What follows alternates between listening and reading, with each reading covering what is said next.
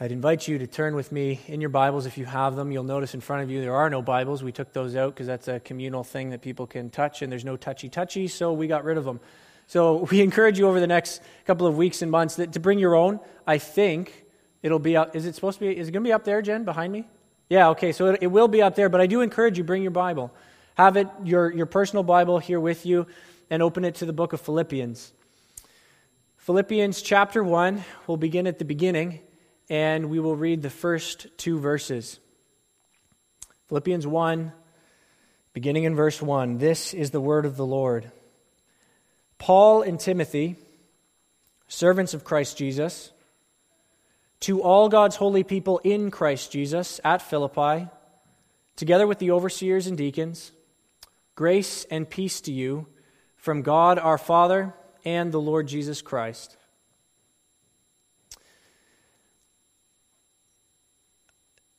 I debated because I've never, never been able to work through a book before. This is the one thing that every guest preacher or part time preacher has to do is what text do you do? And so now that I actually know what I'm doing and I know what to work through and I know what my goal is and what I'm aiming for, now my challenge, not biting off more than I can chew. And so the first two verses, it seems like the typical introduction, right? We've read this before. If you've read one of Paul's letters, you've seen this before in some form. Paul, they address themselves, they, they tell, they tell the, the reader who is addressing them, who is writing to them. And usually it's just Paul, an apostle. But here it's Paul and Timothy, servants of Jesus Christ. To all of God's holy people in Christ Jesus, grace and peace to you from God our Father and the Lord Jesus Christ. There's some introductory things that we should work through before we actually dive into this, these couple of verses. And we, we see it right in the middle of verse 1. Whom does Paul write to? He's writing to all of God's holy people or all of God's saints, all of the people who are followers of Jesus Christ, those who would say that they have faith in Jesus. He is writing to all of them. That word all, it'll pop up a few times as we go through the book because there's a heavy emphasis on unity that Paul is trying to bring in. All of God's holy people. That phrase actually brackets the whole book. It's here in verse 1 of chapter 1, and it's in verse 21 of chapter 4. Greet all God's people in Christ Jesus.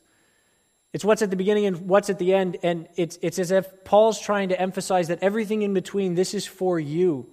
This is for you, God's child, God's chosen people follower of Jesus Christ, what's in here is for you. One of the things that I think being distanced from when Paul wrote this almost 2,000 years ago, we have the church at Philippi. And we can look that up on a map. We can figure out where that is geographically. We can figure out how far it was from Jerusalem. And Paul, on his missionary journeys, where he went and what he did. But we sometimes subtract and remove the faces that would have been there. This church, we're told, have a few specific names. There are people mentioned in chapter 4, and we'll get to that later. There are people mentioned in chapter 2. There are people that aren't mentioned in this book, but are mentioned in Acts chapter 16. Acts 16 is the recount of Paul on his missionary journey. And this church very well may have included Lydia of Thyatira. She was one of the first. She's the first missionary convert when Paul arrives in Philippi. You think of the Philippian jailer, Paul and Silas, preaching, thrown into jail. And then there's that, that Sunday school story that we have of Paul and Silas in prison, and the, the earth begins to shake, and the bars break, and, and the chains come off, and the Philippian jailer's there, and he's about to kill himself. And Paul says, Don't kill yourself. We are all here. Don't worry. And the Philippian jailer says, What must I do to be saved? And he and his whole household become saved and become baptized. They would have been a part of this church. Not necessarily that small gathering in whatever house they would have been gathering in, but to the church, the whole church at Philippi, wherever you meet, Whoever you are, all of you, this is for you. Why does Paul write to them? He writes with a couple of purposes. He writes to thank them for a gift, and we'll get to that in Philippians 4. They had sent a gift to him financial gift, financial support to help him in his time of need. He wanted to thank them. He didn't want to just let it be assumed that they knew that he was thankful. There are some times where it's, it's obvious that by the reaction, when, I, when my children receive a gift, whether it's from their grandparents or from us for their birthday or Christmas or whatever, there's a reason why, even though their reaction shows that they're grateful and shows that they're thankful, there's a reason we still say and instruct them now go say thank you to Papa. Why? It's pretty obvious. Papa's sitting right there and he can see what's going on, but it should still be said. You should be able to express and you should tell people actually when you're thankful. He wants to assure them, he wants to let them know Another reason that he's writing to them, let them know that Epaphroditus, Epaphroditus, however you want to pronounce it, that he's okay. Philippians chapter 2, we're going to get to that later, a few weeks down the road. But he was sick. He was deathly ill, almost died. And Paul writes back to let them know he's okay. Epaphroditus was a very important part of the church. He's a very important part of Paul's life, Paul's ministry. He works together closely with Paul and Timothy and they were worried that he might be gone. And he writes to let them know that he's okay. Another reason that he writes to them, and this becomes exceedingly clear as you work through the book, he wants to tell the believers in Philippi live like Christ, live like Jesus, live according to the gospel.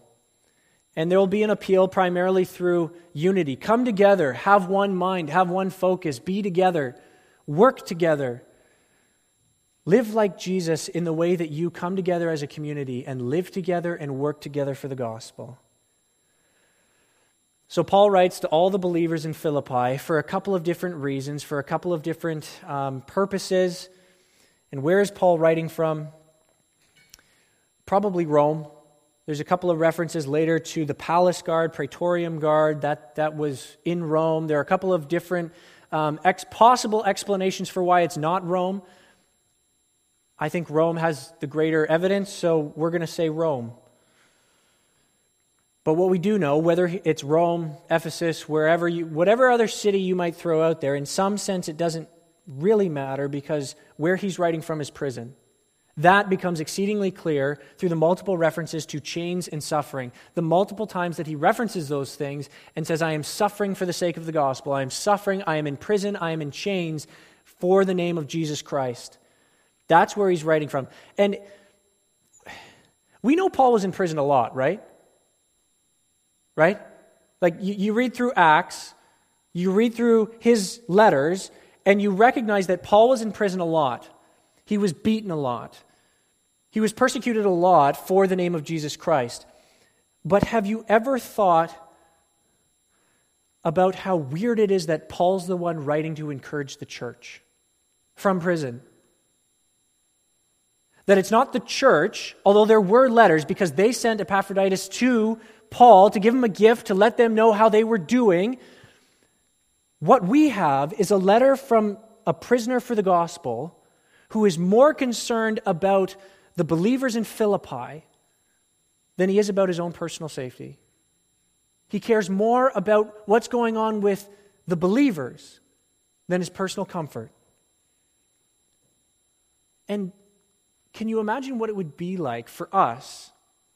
Not the same because Paul, writing as an apostle, writes with different authority than other churches and other believers. Can you imagine getting a church, getting a letter from the church in China? encouraging us, saying, Band together, come together and be unified in your goal. Thank you for your prayers, for your support. Thank you for sending people to preach and to teach. Thank you for your help. Your pick any other closed country, and you get a letter from them encouraging you, exhorting you to live like Christ. The people who have far more on their plate than we could ever think of, and they are concerned for us. That's what Paul is doing. And the one thing that dominates his whole letter is joy. If, if you've heard messages on the book of Philippians before, you will, you will know that Philippians is the letter of joy. Paul is communicating joy, rejoicing. And the term joy far, far outweighs salvation, believe, faith, grace. Those words are in here, they are a part of his letter, but joy far outweighs them. He is always rejoicing, always giving cause for joy, calling the believers in Philippi to have joy with him, to rejoice with him. But we don't want to miss the emphasis in chapter 1 and the root of Paul's joy. The gospel is priority number one. The gospel comes first. The gospel is the source of Paul's joy, not his financial situation, not his current physical situation in whatever prison he might find him in, not whatever persecution, suffering, or harm he may personally be feeling. His joy is not found in his current situation. His joy is found in the God of the gospel, Jesus Christ. And we need to keep that right in front of us as we work through the next couple of messages. As we get through at least chapter one, keep the gospel at the front of your mind as we come to our passage in Philippians 1. And it's just the intro, but the gospel's there. The gospel is in verses 1 and 2. The gospel is in Paul's greeting to God's people. The first time, there's three, there's three times that you actually see Jesus mentioned in these first two verses. The first time is right at the beginning Paul and Timothy, servants of Christ Jesus. Servants of Christ Jesus. That's a little different than Paul normally introduces himself in his letters. It's usually Paul, an apostle. Timothy's not an apostle, but Paul's not below calling himself a servant of Jesus Christ. That is who what he truly is, just a servant. Yes, he has been given greater authority in certain contexts in certain ways in the church because Jesus Christ has given him the authority of the apostle, but working side by side with Timothy, they're brothers. They're servants. They are who they are and do what they do because they believe in and serve Jesus Christ. That's what's brought them together. Paul, on his missionary journeys, he first went out with Barnabas. Do you remember your early church history? A little bit. Paul and Barnabas set out and do their first missionary journey. They go out and around and they preach to multiple different cities. They set up different church plants. And on the second one, they have a little spat. This is in the beginning of um, Acts 16, end of chapter 15, technically, is when he and Barnabas have a disagreement. And so Paul takes Silas and goes off on one direction, and Barnabas takes John Mark and goes off in another. And the disagreement was do we take Mark with us or not? Paul says no, Barnabas says yes, so they split off, both doing gospel work. Both working together for the same priority, preaching the gospel. And along that second journey, Paul and Silas pick up Timothy in his city. Paul recognizes his giftings and abilities and he brings him along. The gospel is what brought them together. Paul and Timothy met precisely because of Jesus Christ, because of the gospel. It's what unites them in their work, it's what actually brings them together and why they actually meet together. I don't want to insult any of you. This might sound so. That's never a good way to precursor what you're about to say because you're automatically waiting for me to insult you now. Do you realize that I wouldn't know any of you, I would not be friends with any of you if it were not for the gospel? And that's not to insult any of you personally, but we came together because of the gospel. I only have met you because we met here because of the gospel. I don't think there's anybody I knew prior to coming here. And that's a direct result of Jesus Christ. What brings us together, what brought Paul and Timothy together was the work of the gospel, and what brings us together is the work of the gospel. Preaching the gospel is their sole purpose. It's all they care about. Not staying safe, not worrying about persecution and suffering, but their sole purpose is to preach the gospel. The second time we see it, we see Jesus Christ mentioned in just a couple of sentences, is halfway through verse 1 to all God's holy people in Christ Jesus. The gospel is what brought Paul and Timothy together, and it's what brought Timothy, Paul, Silas, and these believers together. It's what, ha- it's what made the church plant in Acts 16. It's what led them to the riverside to preach the gospel where Lydia heard. It's what led them to prison where the Philippian jailer and his family heard the gospel. And so they, they write back to these people and they say, Everyone who is in Christ Jesus, this is for you. That phrase, in Christ. It's so easy to skip through stuff and skip past stuff because we've read it before and because we've seen it before. That phrase, in Christ, that's big for Paul. It should be big for us. In Christ is shorthand for salvation, for believing the gospel, for the gospel message to take effect in your life. If you have believed in Jesus Christ, you are in Christ. Positionally, that means all, all sorts of different things that we could spend days working through justification by faith, union with and participation in Christ's completed work. What we're told when Paul writes to all God's holy people in Christ, what Paul is saying without actually having to say it, he's saying that for all of you who are clothed in the righteousness of Jesus Christ, all of you who have had your sins washed away by the blood of the Lamb, all of you who now before the Father, positionally, have Christ's righteousness, His goodness, His perfection, His holiness, His inheritance. Everything that is Christ is now yours. That's what it means to be in Christ. To all of you who are in Christ Jesus, don't forget that the gospel is what brought you together, and the gospel is everything to you. Never get bored of the gospel. Never get bored of hearing Jesus Christ died to save sinners. Never get bored of hearing Jesus Christ died so that you might stand one day before the Father clothed in his righteousness divine. What's Christ's is yours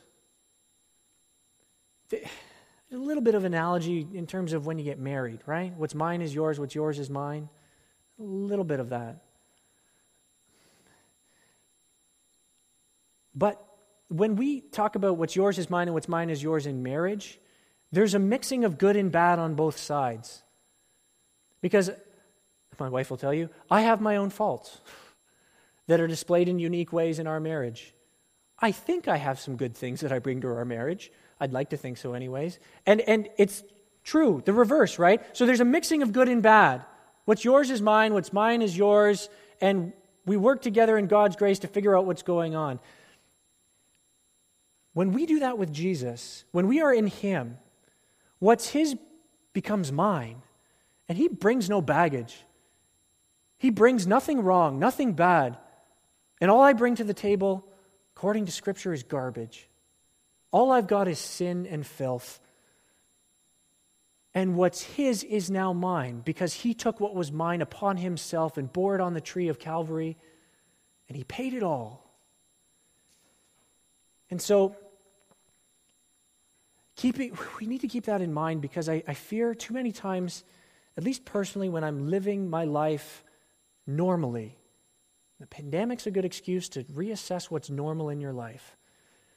But when things are normal, we may say that we are saved by grace alone, and yet we live differently. And we expect that, and we wouldn't say this, but we've got it in the back of our minds that perhaps when we die and go to heaven, and the proverbial potential that's not really real, when God is standing at the pearly gates and he says, Why should I let you in? We all intellectually know we have to say because of Jesus, but when we live our lives, it's really well, I'm pretty good. Did anybody else get that temptation? That really, that I, I know it's Jesus Christ. I know I have to be in Him for any hope of salvation. And yet, when I live my life, I'm actually patting myself on the back more than I should. There's no sense of humility and understanding of who God is and who I am and what has actually happened in the great exchange of Christ's righteousness for my sin. And so, when that question is asked, if your answer is anything other than, you shouldn't let me in, but I'm with him. If that's not your answer, you're not in Christ. I'm with him. My grandmother passed away three and a half weeks ago. She had a battle with cancer for the past, oh, well, she'd been battling forms of cancer for many years, but really for the past year it was bad. And we had a funeral for her, just our family, that was live streamed, broadcasted all over the world, which was pretty cool. There were people in Malawi where they were missionaries that were tuning in and watching, and that was pretty cool. And we said some wonderful things about my grandmother. She was, not to insult anybody, the most gracious, kind, loving, warm, compassionate, godly woman I have ever met. And yet, her plea before the Father when she went to glory was not, Lord, did you hear all those wonderful things they said about me? It was, I'm with Him. I'm with Jesus. I am in Him. What's His is mine. Don't lose sight of that. That's why we come back to it. That's why a book of Philippians that you could have read a thousand times before, we come back to the gospel. The third time we see Jesus in the introduction, in the greeting, is right at the end there. Grace and peace to you from God our Father and the Lord Jesus Christ. Grace and peace. I think we've heard that a few times over the past eight and a half years. Steve stole it from Paul. And my dad always said, Son, every preacher steals from someone. Just make sure you're stealing from the good ones. And grace and peace is again shorthand for Paul, it's shorthand for the gospel. This is the essence of Paul's theology. If you could break down what is Paul talking about in the book of Romans, what is Paul talking about in the book of Galatians, in Ephesians, in Philippians? What is he talking about when he talks about the gospel? He is saying, You have been saved by grace, and you now have peace with God because of what Christ has done. That's it. Saved by grace through faith, and peace has come to you relationally because of what Christ has done. Jesus Christ, this is where Paul adds, not as just an add on because he couldn't think of anything else. Paul puts Jesus is Lord, Lord Jesus Christ. And we'll come to the, the Christ hymn in Philippians 2. But this is where we need to stop and recognize, and I think more appropriately now than ever, that Jesus is Lord. We have peace with God because of what Christ has done. We have been shown grace we have been given grace more and more and more. And now we need to recognize that Jesus Christ is Lord, no one else. You are not Lord of your life. You cannot control your life. If the last six months hasn't made that abundantly clear, I don't know what would. You are not in control. The government is not in control. You have no idea what's going on. I don't think anybody has any idea what's going on, but Jesus Christ does. Jesus Christ is Lord. He is not on his throne wondering what's going on down here on earth. He is not wondering, what in the world am I going to do? Jesus Christ knows because he is Lord. And the question we get to in Philippians 2 when we work through that Christ hymn, when every knee will bow, is your knee bowed now? Because it will bow. And so, our question before we even get to the meat of what Paul has done, we're, we're not even out of his introduction. The, the biggest question you have to ask right now for yourself is Are you in Christ? Have you come to faith in Him? Do you believe and trust and know Him? Is Jesus Lord of your life? He is, but have you recognized that? Have you submitted to His rule? Have you submitted to His reign, to His word, to His instruction? We have much to worry about and wade through and figure out as we start church again, as we start meeting together, as, as we figure out what to do with school, as we figure out what to do with work? Are you leaning on Jesus, the Lord of this world? Is that where your trust is? Is it in Him or yourself and your own ability? Be found in Him. Trust Jesus. I remember hearing an old pastor say, You can trust Jesus. You can go all in with him because I've read the end of the book. Jesus wins. It's okay.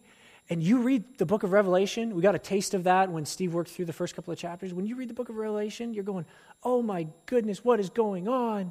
Nobody has any clue what's happening. And I feel like that. Even, I'm not saying we're in Revelation and that's exactly how we apply it to us, but I feel that. What in the world is going on? It's okay. Jesus is Lord. Jesus wins. Do you trust Him today? Trust Him completely. Trust Him more fully. Father, help us. We need your help to trust you more. We need your help to see Jesus more. We need your help if over the next couple of weeks and months we are going to have any sanity. Thank you for your grace. Give us more for Jesus' sake. Amen.